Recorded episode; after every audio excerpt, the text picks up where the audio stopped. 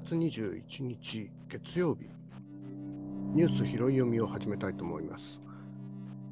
音楽ライター富澤栄一がニュースのヘッドラインをピックアップするニュース拾い読みです、えー、音楽業界を取り巻くエンターテインメント。もちろん社会生活と密接に関係しているわけですね、えー、コロナ禍で不要不急のやり玉に挙げられておりましたけれども、エンターテインメントは社会と切り離して語れるものではなく、むしろ現代社会の写し鏡の一年もあると考えております。そうした意味を込めてニュースの動向を探っていこうと思います。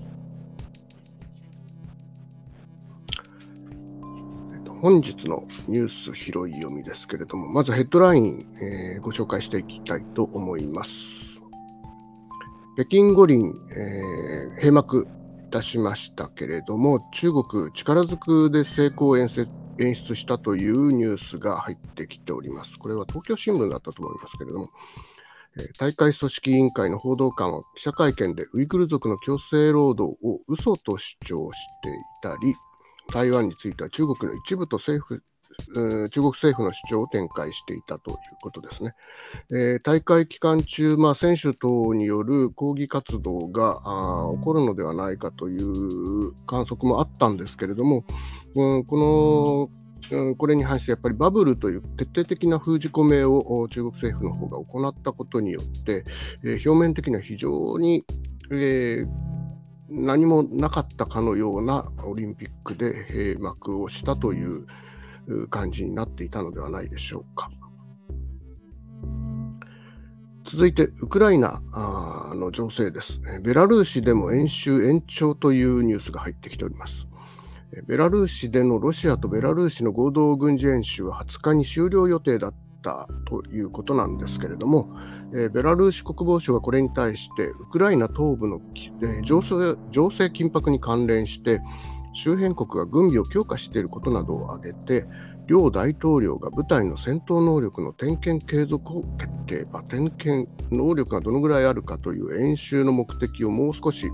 えー、延長して、えーえー、やりますよという決定をしたと発表しています。えプーチン大統領はですね、フランスのマクロン大統領と20日に電話会談をして、ウクライナ情勢の外交的解決を探る必要性について、え一致をしたというふうに報道されております。えー、さらにですね衝突リス、えー、衝突リスクを減らす行動を取ることも確認されているということですね。えー、この両者間においてはですね。まあなんか継続していろいろ連絡は取ていくという姿勢は見せているということなのかと思います。とまあ、あの地政学的なあの状況をもう一度把握すると、このウクライナ 情勢というのはあの非常に分かりやすくなってくるんじゃないかなと思うんですけれども、えー、現実味が増してくるんではないかと思うんですけれども、ベラルーシというのがですね、えー、まあ、今回、この、えー、ロシアとの軍事演習をしている国なんですけれども、東の国境がロシアに接しております。えー、南の国境がウクライナに接しているんですね。で、ウクライナの首都のキエフというのは、あウクライナの国の中でも北の方にある。ウクライナっていうのはちょっと、えー、なんていうのかな、えー、ロールパンのようなというか、そういう、ちょっと横に長い楕円に近いような、えー、まあ、四角形のに近いような形をしてるんですけども、えーえー、ウクライナ、えー、キエフというのはですね、えー、これの北の方にあってですね、ベラルーシとロシアに近い位置に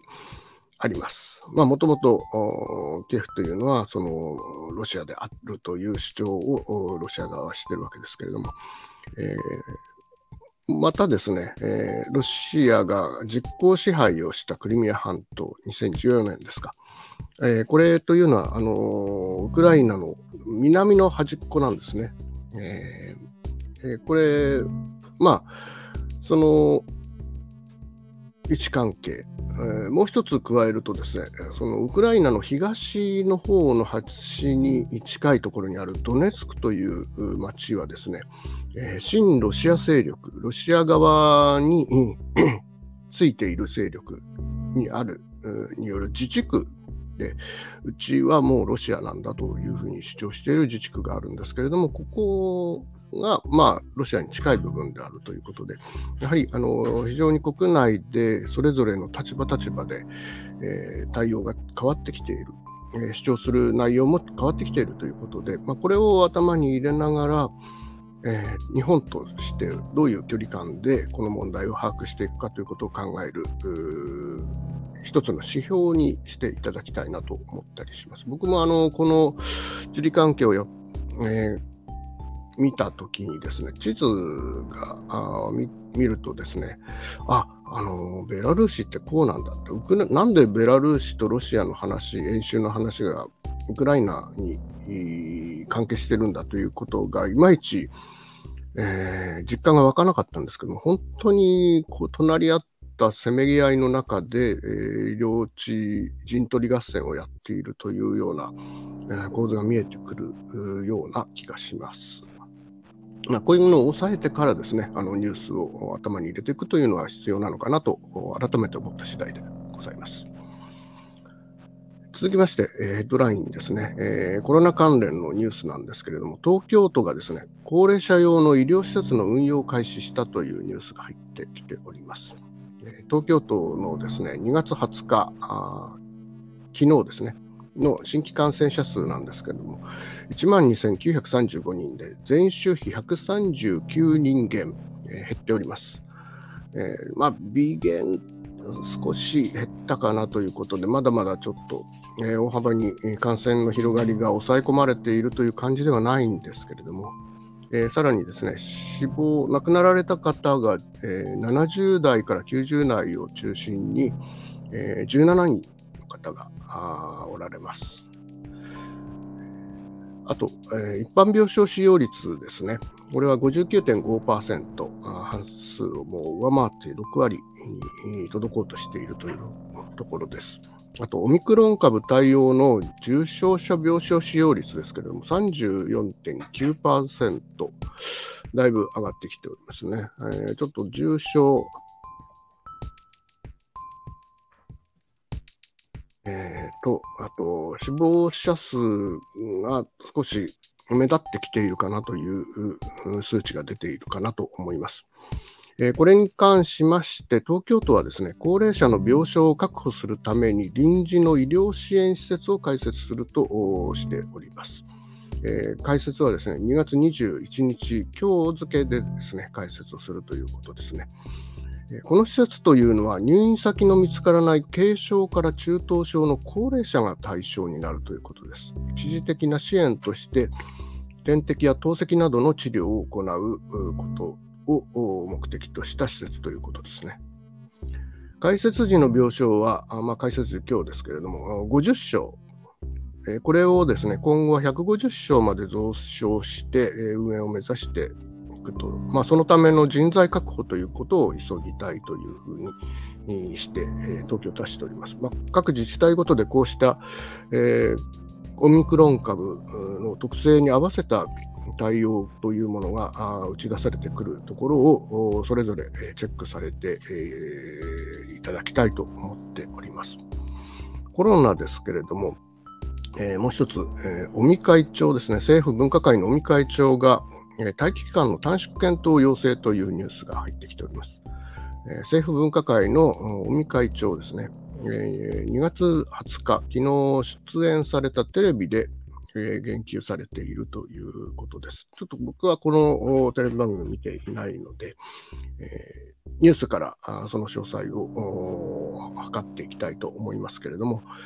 濃厚接触間、ね、濃厚接触者の待機期間ですね、今、7日間にな一般的には7日間になっていますけれど、これについてもう一つ柔軟にすることをそろそろ始めた方が良いのではないかというふうに、語ったと。まあ、これがアナウンス効果を考えてのことということなんではないかと思います。えー、理由としてはですね、オミクロン株の潜伏期間が短いことなどを挙げているということです。まあ、ヘッドラインこの辺りだったんですけども、まあ、まだ、あのー、そうですね、あのカーリングの銀のニュースとか、あのヘッドラインを飾るニュースはあったんですけれども、えー、こちらで取り上げるのはヘッドラインはこの辺りで、え、まとめてみました。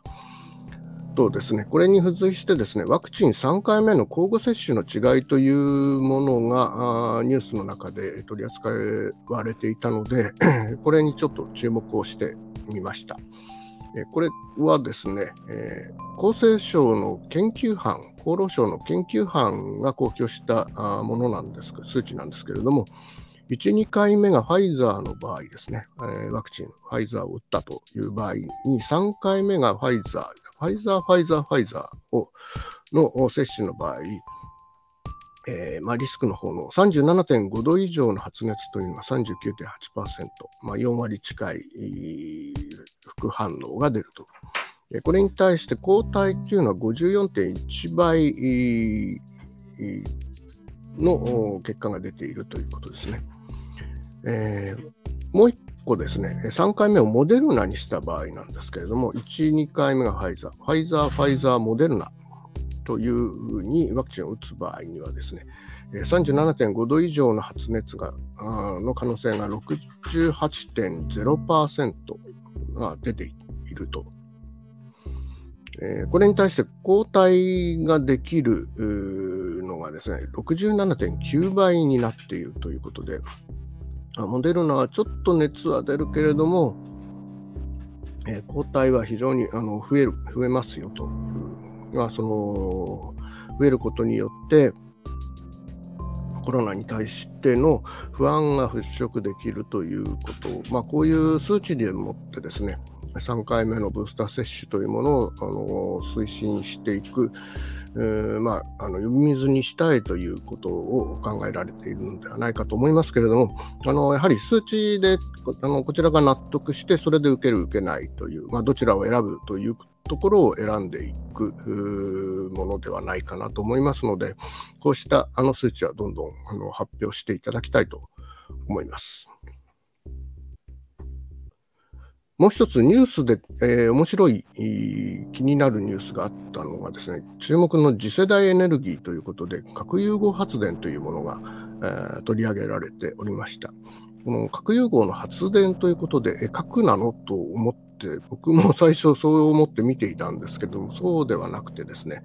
えー、核分裂なんですね、あの原子力発電所の問題になっている部分というのは。あのそうではなくて核融合による発電を今進めている。これが次世代エネルギーとして期待できるというのではないかというところで、えー番えー、ニュース番組内で紹介をされていたので、えー、チェックをしてみたいと思っておりました。この核融合発電なんですけど、燃料が 1g で、え石油8トン分の発電が可能になるというまさに、まあ、こういうのは核分裂のその原子力発電所の時もあ夢のようなあの発電システムだというふうに検伝されたわけですけれども、まああのそのメリデメリットをですね、補ってあまりもあるものがあるのかというところをちょっと見てみたいなと思って少しニュースに聞き入っておりました。えー、安全性に関してなんですが、まあ、ここが肝だと思いますね、えー、核融合というのは単独反応であるということ。で、発電には反応を持続する必要があるということなんですが、あのまあ、持続することによって、えー、リスクが高まるのではないかという心配が起きるわけですけれども、まあ、現実的にその燃料棒が、あの引き抜いてもすぐ、うん、核分裂は収まらないことによって、えーえー、福市は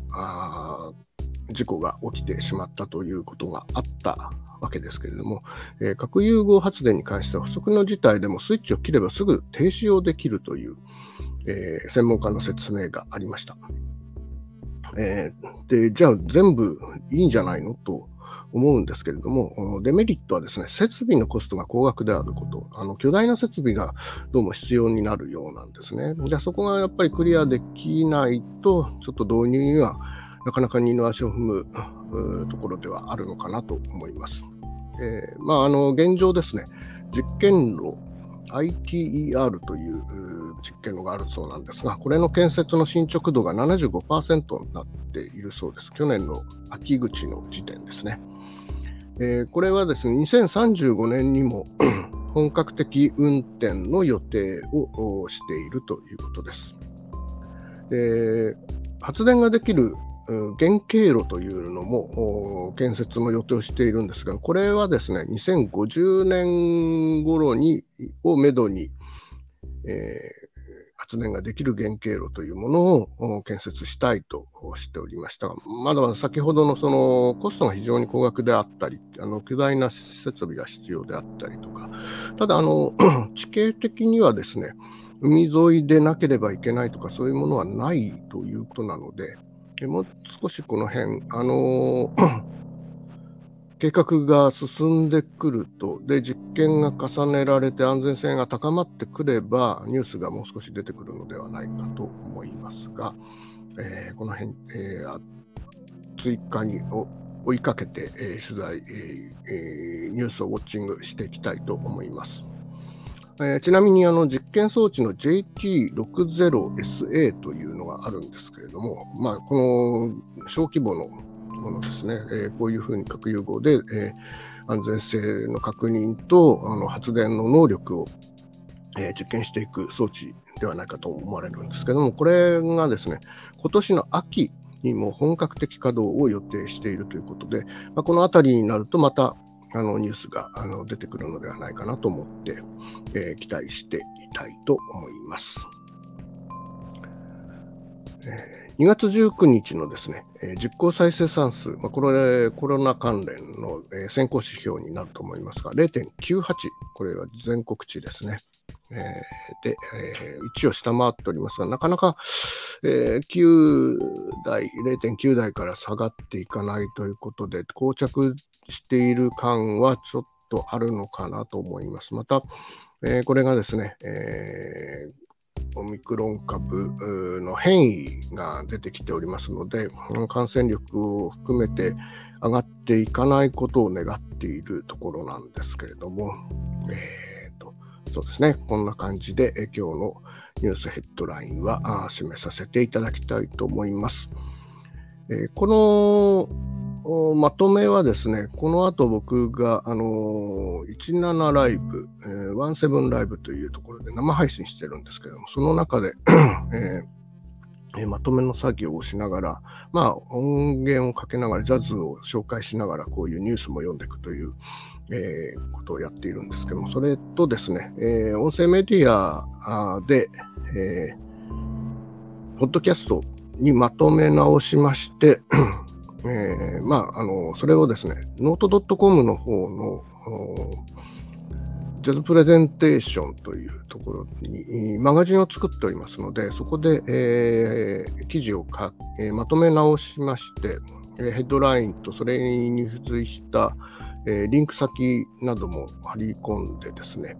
え公開しておりますあ。一部有料なんですけれども、あのまあ、月間で、えー、1ヶ月分、えー、次々と記事が読めるような形で、サブスクで390円という